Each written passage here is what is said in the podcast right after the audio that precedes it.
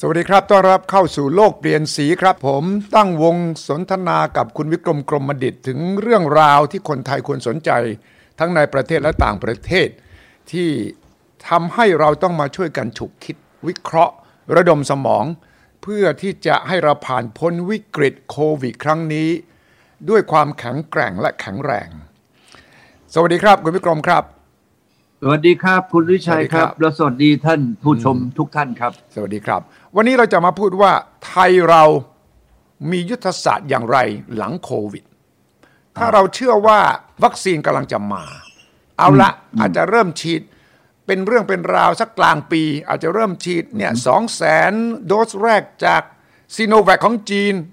จะฉีดให้ใครบ้าง แล้วก็ทยอยเดือนมีนาก็จะมา อีก 8 0 0แสนแล้วก็จะมี 2 ล้านโดส แล้วก็พอประมาณพฤษภาแอสตราเซเนกาที่เราร่วมผลิตกับเขาก็จะมาคราวนี้มาเป็นล้านล้านโดสเลยเนี่ยนะยี่สิบสามสิบล้านโดส 60 ล้านโดสก็จะมาในไตรมาสสามไตรมาสสี่ถ้าอย่างนั้นครับเศรษฐกิจไทยต้องเตรียมการอะไรบ้าง คุณวิกรม ครับ ก็วันนี้เราก็ต้องมาดูว่า เอ๊ะเศรษฐกิจไทยเนี่ยอืม เมื่อเราไปเปรียบเทียบกับคนอื่นแล้วเป็นยังไงเอ่ยครับนะฮะอืมเศรษฐกิจของเราตอนนี้เนี่ย ถือว่าย่ำแย่ครับ เพราะว่าเนี่ยเราดูการทำไมเอ่ออภิปรายในคอรมอเนี่ยในมันสมีภาแต่เรื่องการโกงกินกันทั้งนั้นเลในยในสภาใช่ไหมที่เพิ่งจบไปเมื่อวานแล้วก็มีการลงมติกันวันนี้ใช่ไหมอ่าใช่ใช่ มันมีแต่เรื่องของการขี้โกงอืมนะอืมมีเรื่องของการขัดแย้งอืมผมก็ไม่ค่อยได้รู้อะไรเท่าไหร่นะอืมเออ ในขณะที่ชาวบ้านเขาตอนนี้กำลังเทคออฟเครื่องบินกำลังจะติดเครื่องกำลังจะบินแล้วครับเครื่องบินตัวแรกเลยที่ถือว่าเอ่อตอนนี้จะบินอืมขึ้นท้องฟ้าแล้วอืมก็คือของเมืองจีนอะครับเมืองจีนเนี่ยตั้งกับปลายปีที่แล้วแหละอืมนะฮะก็จะเห็นว่าอืมเขาเนี่ย เอ่อเอ่อเศรษฐกิจเขาไม่ติดลบเลยครับ แล้วก็อืมเมืองจีนเนี่ยตอนเนี้ยใครๆเขาก็ให้เขานะ ให้เลตติ้งนะจังกับ IMF อืม IMF ก็บอกว่าเอออืมนี่เอ่อประเทศจีนนี่น่าจะโตสักประมาณ 8.2เปอร์เซ็นต์อ่านะฮะแปดจุดสองเลยแล้วก็มีหลายหลายสถาบันเนี่ยอืมให้ประเทศจีนนี่เกินเลข8หมดเลยอะครับ อันนี้ก็แสดงว่าโอ้เขาไปไกลแล้วนี่คือปีแล้วนี้ที่สำคัญที่สุดคุณวิชัยจำได้ เราตอนนั้นคุยกันว่าครับท่านสีจิ้งผิงประกาศว่าอืมภายในเอ่อวันที่ 31ธันวาอืมปี 2020 เนี่ยครับจะไม่มีคนจีนจนใช่นะอืมสักคนหนึ่งในประเทศจีนอืมอืมอืมแน่นอนคงอาจจะมีบางคนที่ยังชอบนิยมเอ่อนิสัยขอทานใช่ไหมอืมก็ยังเป็นขอทานไปเรื่อยครับๆเออ แต่นโยบายของจีนเนี่ยเขาประสบความสำเร็จทางด้านเศรษฐกิจว่าอืมนอกจาก GDP โตแล้ว เขายังประกาศว่าไม่มีคนจนเอออยู่ในประเทศจีนอืมมอีกอันหนึ่งก็คือเรื่องของเวียดนามคุณสุริชัยครับ เวียดนามเนี่ยตอนนี้กำลังเอ่อปะเอ่อกำลังจะได้คณะรัฐบาลใหม่อืมที่มาบริหารคปรับระเทศครับ แล้วก็การที่เขาจะมีรัฐบาลใหม่เนี่ยเขาก็ตั้งเป้าไว้เลยนะอืมว่าปีเนี้ยเป็นต้นไปอีก5ปีอืมประเทศเวียดนามจะต้องมี GDP โตอืมอย่างน้อยนะ อย่างน้อยครับเท่าไหร่เออก็6.5ถึง7%ขึ้นไปบอยคนละเออเออหกจุดวัห้านถึงนี้เจ็ดเปอร์เซ็นต์เขามองคนจีน8%ไอ้ยาอ้วน้อยหน้าจีนไม่ได้ ถ้าเดี๋ยวไปน้อยหน้าแบบไทยๆนี่ติดลบนี่โอ้ยคนเวียดนามเสียมูดเอาอย่างนี้ของตอนไทยที่เรานะ ของไทยเรานะสสภาพัฒนาเศรษฐกิจและสังคมแห่งชาติ เมื่อสัปดาห์ที่ผ่านมา ประเมินว่าปีนี้ปีที่แล้วเนี่ยลบ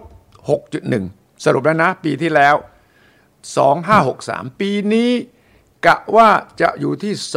2.5 ถึง 3.5 ครับ บวกอืมอะอันนี้คือตัวเลขทางการนะ แต่ว่าปัจจัยที่สำคัญคือเรื่องนักท่องเที่ยวต่างชาติ และการส่งออก และการลงทุนใช้จ่ายของรัฐบาลสามตัวเครื่องยนต์เนี่ยอยู่ที่มันจะจุดติดไหม มันจะรีสตาร์ทเครื่องได้ไหม ใช่ไหม อืม ใช่ คราวนี้สิ่งที่คุณสุวิชัยว่าเนี่ยอืมเออมันก็ยังมีเงื่อนไขมีปัจจัยอยู่ว่าอืมโควิด เนี่ยจะไปลากยาวขนาดไหน ครับ ถ้าโควิดลากยาวเนี่ยเอ่อเรื่องนักท่องเที่ยวก็ถือว่าเหนื่อยแล้วครับนะฮะแต่ที่สำคัญที่สุดก็คือเรื่องการเม็ดเงินในการลงทุนของอืมประเทศไทยอืมวันนี้เม็ดเงินในเรื่องของการลงทุนของเมืองไทยเนี่ย มันน้อยกว่าเวียดนามเนี่ยอย่างน้อยก็ปีละประมาณสามเท่า คุณวิตรงกรมนี้หมายตถึรงงนี้คือประเด็น คุณวิกรมหมายตรถึงงนี้การคือลงทุนในประเทศหรือลงทุนจากต่างประเทศ ของรัฐบาลหรือของเอ่อต่างชาติ หมายความว่าเงินลงทุนจาก FDI อ่าต่างชาติเข้ามา foreign direct investment ครับ ก็เอ่ออันเนี้ยเราน้อยกว่าเวียดนามเนี่ยประมาณ 3 เท่าเนี่ยมาประมาณ 4 ปีแล้วครับอืมอืมดังนั้นไอการที่เราเห็นได้เลยนะว่า พอเม็ดเงินเนี่ยเราน้อยกว่าเขา3เท่าเนี่ยอืม GDP ของเราก็จะต้องโตน้อยกว่าเขาเนี่ยประมาณ2-3 เท่าขึ้นไปครับเอาง่าย ๆ ตัวเลขที่บันเอาเลยว่า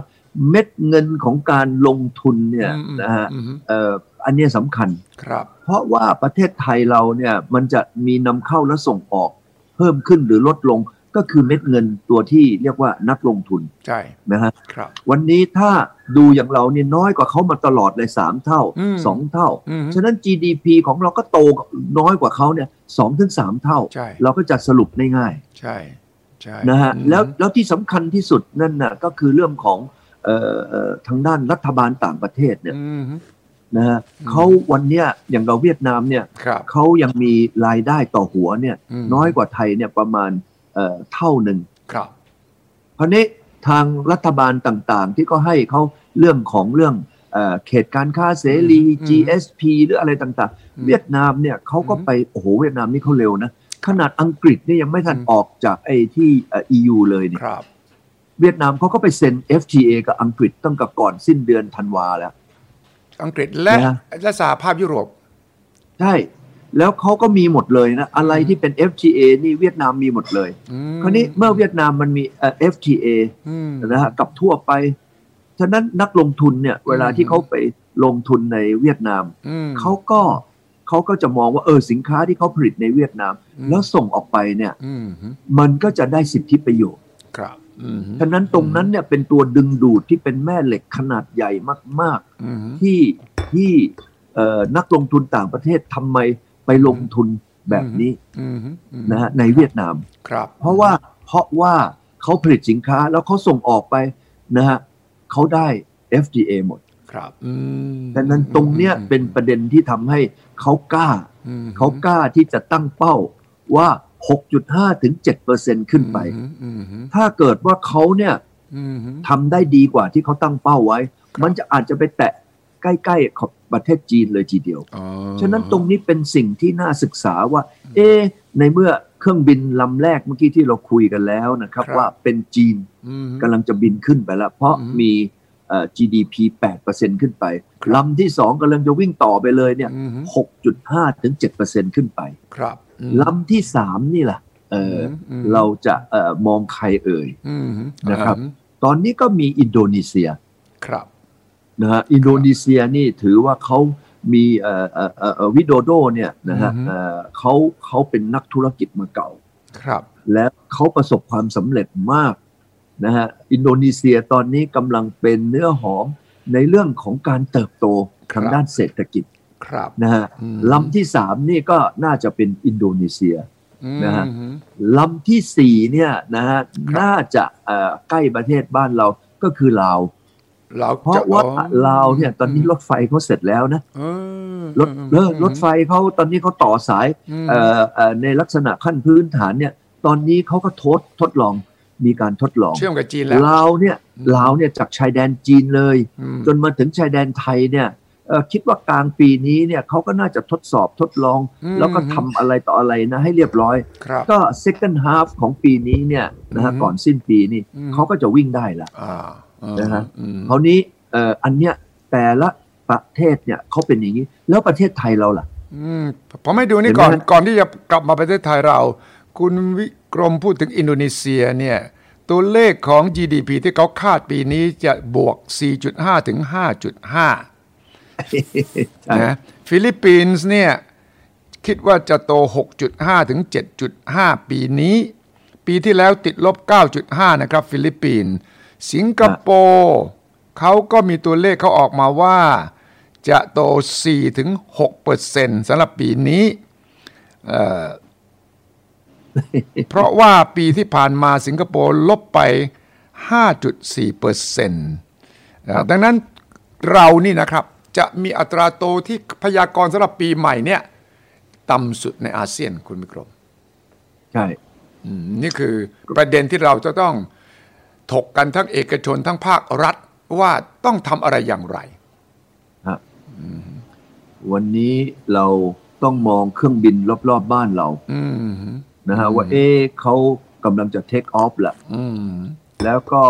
เขาจะบินในอัตราอืม นะที่จะเติเริญเติบโตเนี่ยครับมันสักกี่เปอร์เซ็นต์อืมแต่ถ้าเกิดเรามามองนะ ถามว่า เอ๊ะอินโดนีเซียอืมทำไมเขาเอ่อมีอัตราการเติบโตตั้งแต่ปีที่แล้วครับก็ถือว่าบวกดีอืมนะฮะอืมปีก่อนนั้นก็ถือว่าดีครับเพราะอะไรเพราะนโยบายคุณสุทธิชัย ของโจโกวีท่านประธานาธิบดีโจโกวีฮะเขาทำยังไงเขาวันเนี้ย ทุกคนเนี่ยอืมถามว่าเขาจะสามารถเป็นที่ดึงดูดอืมแล้วก็สนใจของนักลงทุนมาลงทุนได้อย่างไรอ่าวันนั้นเราเคยพูดกันถึงว่า เออมถ้าเกิดย้อนยุคกลับไปอืมนะฮะอืมเอ่อที่ดูไบเนี่ยอืมเมื่อตีว่า 20 กว่าปีที่แล้วครับดูไบมีอะไรเอ่ยครับ เห็นไหมวันนั้นเราเคยคุยกันทีหนึ่งมันทะเลทรายก็บอก เจ้าครองนครของดูไบคุณสุทธิชัยคใช่ไหมรับครับว่าเขาตื่นขึ้นมาเขาก็บอก เอ้ย อ้วจะต้องทำนะประเทศอ้วเนี่ยไม่ใช่รวยมาจากน้ำมันอืเพราะน้ำมันนี่ปั๊มปั๊มปั๊มปั๊มไปเดี๋ยวก็ทำไมเดี๋ยวหมดแห้งละเดี๋ยวหมดแล้วอ้วต่อไปมน้ำก็ไม่มีอะที่นั่นมีแต่น้ำเกลืออืมน้ำทะเลอืมอืมเอ้ยฉะนั้นอ้วจะต้องเอาเงินที่อ้วมีเนี่ยนะเอามาใช้ให้เป็นประโยชน์ในการพัฒนาประเทศอย่างยั่งยืนได้ยังไง เขาก็เลยบอกว่าเอ้ยอย่างนั้นอ้วลงทุนเรื่องของ infrastructure นะด้วยเงินในกระเป๋าเขาก่อน แล้วก็สร้างนโยบายว่าให้คนทุกคนในโลกนี้ หรือไม่ว่าจะเป็นส่วนตัวไม่ว่าจะเป็นบริษัทองค์กรใดอืมๆหรือมาทำอยู่ในดูไบเนี่ยนะอืมหรือไม่ต้องเสียภาษีเลยครับอืมแล้วก็หรือจะใช้ทำอะไรอีกกี่ปีกี่ปี หรือก็ไม่ต้องเสียภาษีเลยครับนะอืมอืมแล้วหรือสามารถมาจดทะเบียน อะไรก็ได้ที่มันถูกต้องอืที่มันไม่มีปัญหาต่อประเทศ เห็นไหมฮะครับ อันนี้อันที่หนึ่งดูไบก็เจริญเติบโตมา เพราะอะไรนโยบายการลงทุนครับ อันที่สองผมถามคุณสุทธิชัยว่าครับคุณสุทธิชัยนี่ก็สนิทกับท่านลีกวนยูนี่ใช่ไหมก็เคยสัมภาษณ์ท่านใช่อืมครับ คุณสุทธิชัยมีใครในประเทศไหนบ้างที่คุณสุทธิชัยไม่เคยสนิทอะ เจ๊งแหมแล้วทำหน้าที่สัมภาษณ์เฉยก็ใช่อะสิเออก็สัมภาษณ์นี่ก็เออได้มีโอกาสพูดคุๆยได้แลกเปลี่ยนผมใช่ถามคุณสุทธิชัยว่า เมื่อ 30 ปีที่แล้วเนี่ย สิงคโปร์มีอะไรบ้าง โอ้เป็นเกาะเล็กๆที่เป็นประมงอะหมู่บ้านประมงอะ เอออืมแล้ววันนี้ล่ะอืมวันนี้สิงคโปร์เป็นยังไงบ้าง โอ้เป็นเขาเรียก first world เลยนะ หนังสือที่ลีกอนอยู่เขียนเล่มเล่มที่ ทุกวันนี้ทุกคนต้องอ่านคือ from third world to first world จากโลกที่สามมาสู่โลกที่หนึ่ง โดยเขาเอาประสบการณ์ของสิงคโปร์เอง เออเออเออเออแล้วถามว่าประสบการณ์ของสิงคโปร์จริงๆเนี่ยที่ลีกวนยูมีเนี่ยวันเนี้ยมีอยู่แค่สองเรื่องเท่านั้นเอง ครับ เรื่องแรกเลยก็คือเรื่องการศึกษา วันแรกเลยที่สิงที่เอ่อลีกวนยูประกาศอิสรภาพอืมลีกวนยูก็ขอร้อง รัฐบาลอังกฤษครับว่าเอ้ยลืมมาช่วยอัวนะนะเอ่อเอ่อเรื่องทำเรื่องการศึกษา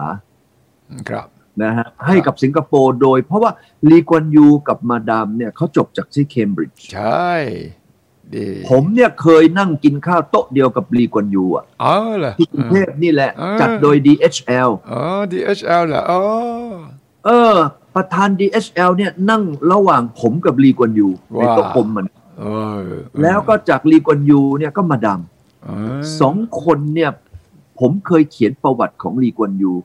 อยู่ใน CEO โลกของผม เพราะว้าวผมก็รู้อะไรนิดหน่อยมของลีกวนยูอืมเสร็จแล้วผมสังเกตได้เลยว่าอืมสิ่งที่ลีกวนยูกับมาดามเนี่ยครับก็คืออะไรวัฒนธรรมการศึกษาจากอังกฤษอื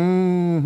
และเคมบริดจ์เนี่ยเป็นแม่ของฮาร์วาร์ดครับอืมฮึอืมฮึเคมบริดจ์เนี่ยอายุ 800 กว่าปี ครับอืมฮึฮาร์วาร์ดนี่ 200 กว่าปี ใช่ เห็นไหมใช่ใช่โดยจอห์นฮาร์วาร์ดใช่ไปใช่ไปไปไปไปเอายกใช่ที่ให้ ก็ใช่เป็นมหาวิทยาลัยฮาร์วาร์ดเออฮะหาฮาร์วาร์ดก็เจริญเติบโตมาได้ เพราะเพราะเคมบริดจ์ถูกต้องสิงคโปร์เจริญเติบโตมาได้ ก็เพราะว่าเคมบริดจ์อีกเช่นกัน เออฮะ วันนั้นตอนนั้นเวลานั้นก็เคมบริดจ์ก็เคยกลายเป็นแม่แบบไม่แบบใช่นะเขียนหลักสูตรอืมฮึให้กับสิงคโปร์อืมฮึทั้งหมดแล้วก็ training the trainer ก็คือเอ่อพวกเอ่อครูอาจารย์ต่าง ๆ เนี่ยเขาก็มาสอนคนสิงคโปร์ให้เป็นครูที่ดีอืมฮึวันนั้นอืมฮึข้อหนึ่งก็คือทำให้คนสิงคโปร์มีคุณภาพถูกต้องไหมใช่ เพราะใช่การศึกษามอันที่สองลีกวนยูมีอันเดีย อันที่สองคือนโยบายการลงทุนอืมฮึอืมฮึรัฐบาลสิงคโปร์บอก เอ้ยอัวเนี่ยไม่มีตังค์ไม่มีความสามารถในการพัฒนาประเทศ ฉะนั้นอัวก็เอาแบบอย่างที่ว่าคือส่งเสริมอ่าฮะส่งเสริมให้นักลงทุนเนี่ยที่มาลงทุนในธุรกิจธุรกรรมที่ตรงต้องกับนโยบายของรัฐบาลสิงคโปร์ เปิดเต็มที่เลยอืมและสิทธิประโยชน์เต็มที่เลยอืมอืมภาษีภาษีไม่ต้องเสียอืมฮึอืมนั่นก็คือทำให้ในระยะเวลาแค่ 30 ปีอืมจากประเทศที่ไม่มีน้ำใช้ครับกลายเป็นประเทศที่น่าลงทุนที่สุดอืมสะอาดที่สุดปลอดภัยที่สุดอืมโปร่งใสที่สุดอืมฮึอืมฮึวันนี้คือนโยบายใช่นโยบายเนี่ยเป็นแค่นะเรียกว่า engine อืมเป็นเครื่องจักรในการขับเคลื่อนครับ เห็นไหมฮะอืมประเทศให้เจริญเติบโตจีนก็เช่นกันอืมถ้าไม่มีเติ้งเสี่ยวผิงใช่มาสร้างนโยบายเขตเศรษฐกิจพิเศษที่เซินเจิ้นครับณวันนั้นถึงวันนี้ก็ไม่มีทางอืมอืมเห็นไหมฮะอืมฮึเอ่อวิโดโดเนี่ยขึ้นมาปั๊บเลยเนี่ยอืมฮึ GDP ของอินโดนีเซียเนี่ยโตเกือบ7%อืมฮึอืมถามว่าเพราะอะไรอินโดนีเซียจากประเทศที่เมื่อก่อนนี่โตช้ามากครับกลายเป็นอย่างนี้ก็เพราะว่า วิโดโดเป็นอืมอืมเอ่อผู้ที่มีประสบการณ์ทางด้านธุรกิจส่งออกเฟอร์นิเจอร์เฟอร์นิเจอร์นะเขารู้เลยว่า โอ้เออธุรกิจของประเทศเนี่ยจะดีได้อืมก็จะต้องลากอืมเศรษฐกิจของโลกมาเกี่ยวข้องอืมก็คือนโยบายอืมอืมนโยบายอะไรที่เอ่ออินโดนีเซียมี ก็คือนโยบายให้สิทธิประโยชน์อืมอินโดนีเซียให้สิทธิประโยชน์เรื่องการลงทุน 22 ปี อ๋อแล้วไม่ใช่แปดปีเหมือนเรานะ22ปีเออแล้วก็22ปีเนี่ยเอาคุณสุริชัยถ้าเกิดว่าเป็นอาเจกอาแปะอืมฮึนะอืมามาจากเมืองจีนมาจากอืมญี่ปุ่นอืมฮึแล้วก็มาจากยุโรปโอ้โหอืมเฮ้ยค่าแรงอินโดนี่เท่าไหร่เอ่ยอืมถูกกว่าเราตั้งเยอะอืมแล้วก็มีแรงงานอยู่ในอินโดนี่เยอะกว่าเราตั้งหลายเท่าเนี่ยอืมสองร้อยห้าสิบล้านคนนี่ใช่ไหมใช่มเออแล้วแล้ว ทางด้านทรัพยากรธรรมชาติอืมจะเอาถ่านหินหรือจะเอาแก๊สหรือจะเอาน้ำมันหรืออะไรอืมอินโดนีเซียมีหมดเออเอินโดนีเซียเนี่ยใหญ่กว่าประเทศไทยประมาณสองเท่า คือเขามีพื้นที่ประมาณ 1.2 ล้านตารางกิโลเมตร ครับอ่าฮะอ่าฮะเรานี่ห้าแสนห้าแสนหนึ่งหมื่นอืมอืมฮึเห็นไหมฮะอืมเขาใหญ่ แล้ว GDP ของเขาเนี่ยนะฮะก็ใหญ่กว่าประเทศไทยประมาณสองเท่าใช่ ฉะนั้นนักลงทุนเขาก็สนใจไปที่นั่นอืมอ้าวแล้วกลับมาที่เอ่ออมเวียดนามล่ะอืมฮึเวียดนามเนี่ยตอนนี้ไปอยู่ที่ชายแดนเนี่ย หรือไปไกลๆ เอาว่าเอาว่าเอ่อตรงที่เขาได้สิทธิประโยชน์สูงที่สุดนี่มากกว่าไทยอ๋อฮะลาวอืมลาวตอนนี้เขาให้ 21 ปีอืมอืมฮึอืมนะฮะยี่สิบเอ็ดปี 16 ปีนี่ไม่ต้องเสียภาษีเลย อีก 5 ปีนี่เสียแค่3 35เปอร์เซ็นต์อืมฮึฉะนั้นที่ผมพูดมาตั้งยืดยาวเนี่ยครับผมคิดว่าเกี่ยวกับเรื่องนโยบายครับ ถ้าเรามีนโยบายเหมือนดูไบมาอืมสิงคโปร์มาอืมอะไรต่ออะไรอย่างเงี้ยอืมฮึประเทศไทยเนี่ยเป็นประเทศที่มีประวัติศาสตร์ ยาวนานดีอืมฮึเราเนี่ยมีเอ่ออิสรภาพอืมดีมาก ไม่เคยถูกใครตืบมากอืมฮึเท่าไหร่อืมฮึอันที่สองนี่เราก็ทำไมล่ะอืมฮึเออ เราอยู่บนนะ ภูมิศาสตร์ที่ใครๆก็ต้องผ่านบ้านเราครับเห็นไหมครับเออเออฉะนั้นเรามีทั้งประวัติศาสตร์ทั้งภูมิศาสตร์ที่ดี และอุดมสมบูรณ์ไปด้วยอาหารอืมประเทศไทยนี่เป็นครัวโลกใช่เอ๊ะแต่ทำไมเราโตช้ากว่าเขาคุณวิชัยครับเห็นไหมทำไมรัฐบาลเนี่ยเขาคิดแบบคุณวิกรมไม่ได้ทำไมเขามีทรัพยากรมากมายคนก็เยอะแยะ แล้วเขาก็มีอำนาจตามกฎหมายด้วยเนี่ย คุณวิกรมยังไม่มีอำนาจอย่างนั้นเลย คุณวิกรมเป็นเอกชนแล้วจะมาบอกว่าเนี่ยถ้าให้ผมทำเนี่ยผมทำมี GDP 10กว่าเปอร์เซ็นต์รัฐบาลเขามีทั้งอำนาจ มีทั้งกฎหมาย มีทั้งคำสั่ง มีทั้งที่เขาขาดคืออะไรอะวิสัยทัศน์เหรอเขาไม่ขาดไปนี่คืก๊ออปอะไรไม่ไปก๊อปชาวบ้านไงอ่าทำไมเขาไม่กล้าไปก๊อปอะเออก็เพราะว่าเขาไม่รู้ว่าไอ้สิ่งที่เขาทำเนี่ย มันมีจุดดีจุดแข็งยังไงอืมเอ้า สมมุติผมถามว่ารัฐบาลไทยก๊อปดูไบก๊อปสิงคโปร์อย่างอื่นไม่ต้องไปคุยเลยนะอืมเออ คุณก๊อปนโยบายได้ฮะคุณก๊อปนโยบายได้ก๊อปไอ้กฎหมายเขาได้ แต่คุณก๊อปคนที่มีประสิทธิภาพ คนที่มีวิสัยทัศน์ก๊อปไม่ได้ไง คุณต้องสร้างเองโอ้ยคุณต้องสร้างเองหรือว่าคุณทำยังไง คุณไปโอ้ย import คนมาได้ไหมคนไทยเนี่ย คนไทยเนี่ยเขาขยันนะ เออเอางี้คุณวิชัยอืมคนอมตะเนี่ยตอนนี้เรามีประมาณสามแสนสามหมื่นคนเองอะคนไทยกี่เปอร์เซ็นต์เอ่ออะไรนะ คนไทยจากสามแสนกว่าคนของอมตะ เป็นคนไทยกี่เปอร์เซ็นเก้าสิบเก้าสิบเก้าจุดเก้าเปอร์เซ็นต์เหรอคนไทยทั้งนั้นเก่งๆก็มีเยอะทำไมเราจึงรัฐบาลถึงไม่เชื่อว่าคนไทยจะสามารถสู้ต่างชาติได้เลยกลัว ไม่กล้าเอาอะไรต่างๆ ชาติมาเพราะเดี๋ยวคนไทยจะสู้เขาไม่ได้ เดี๋ยวเราจะกลายเป็นเอ่อ ประชาชนชั้นสองต่างๆนั่นนะความกลัวนี่มันไม่มีพื้นฐานหรือว่ามันมีเหตุผลอะไร มันอย่างนี้นะคุณวิชัยวันนี้ถามว่าคนไทยอยู่ในต่างประเทศเนี่ยที่อืมไม่กลับมาทำงานในประเทศไทยเนี่ย เพราะว่าไม่มีงานรองรับเขาทางด้านเทคโนโลยีเนี่ย เยอะมากกี่แสนคน เยอะมาก ผมรู้เพราะผมกี่หมื่นคุยคนผมคุยกับคนนะเหล่านี้ทำไมเราไม่เอาว่าเอาคนไทย อันนั้นเอาอันแรกง่ายๆเลยนะอืมทำไมเราไม่สร้างตลาดแรงงานอืมในประเทศไทยเนี่ยอืมให้กับพวกนี้เขาล่ะเพราะเขาเนี่ยเป็นคนที่เรียนจบมหาวิทยาลัยที่นี่อืมแล้วก็ตอนนั้นเอาเงินคุณพ่อคุณแม่ไปเรียนอืมนะอืมแล้วก็พอจบออกมาเป็นคนที่มีความสามารถแล้ว เอ้า ดันไม่กลับเมืองไทยอะเขาไม่กลับเพราะกลับมาไม่มีงานให้ทำครับ เอ้าก็นี่ไงข้อที่หนึ่งคุณสุริชัยว่าเราจะไม่มีคนเก่งได้อย่างไงข้อที่หนึ่งอืมข้อที่สองเนี่ยนะไอ้คนไทยที่วันเนี้ยเพิ่งจบมามหรือจบมาแล้วห้าปีสิบปีพวกนี้จบวิศวะ จบอืมหมอ จบวิทยาศาสตร์อืมจบการค้าอืมพวกนี้แหละคือทรัพยากรที่ดีที่สุดอืมอืมแต่ถามว่าเราต้องสร้างเวทีให้เขา ครับ อืมใช่ฉะนั้นเราต้องวิสัยทัศน์และนโยบายรัฐบาลอะ ที่จะต้องมีวิสัยทัศน์ แล้วก็กล้าที่จะบุกเดินหน้าและต้องอธิบายประชาชนยอมรับความกลัวเดิมๆมันต้องหายไป กลัวว่าต่างชาติเข้ามาแล้วจะมากลืนกินเศรษฐกิจเรา จะเป็นการเออเอื้อต่างชาติ บางคนพูดแรงถึงขั้นขา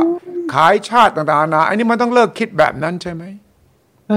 วันนี้นะ เรากำลังเขียนเสือให้งัวกลัวอืมงัวเนี่ยมันก็ปอดอยู่แล้วนะอืมตอนเนี้ยมันเห็นหมามันก็กลัวแล้ว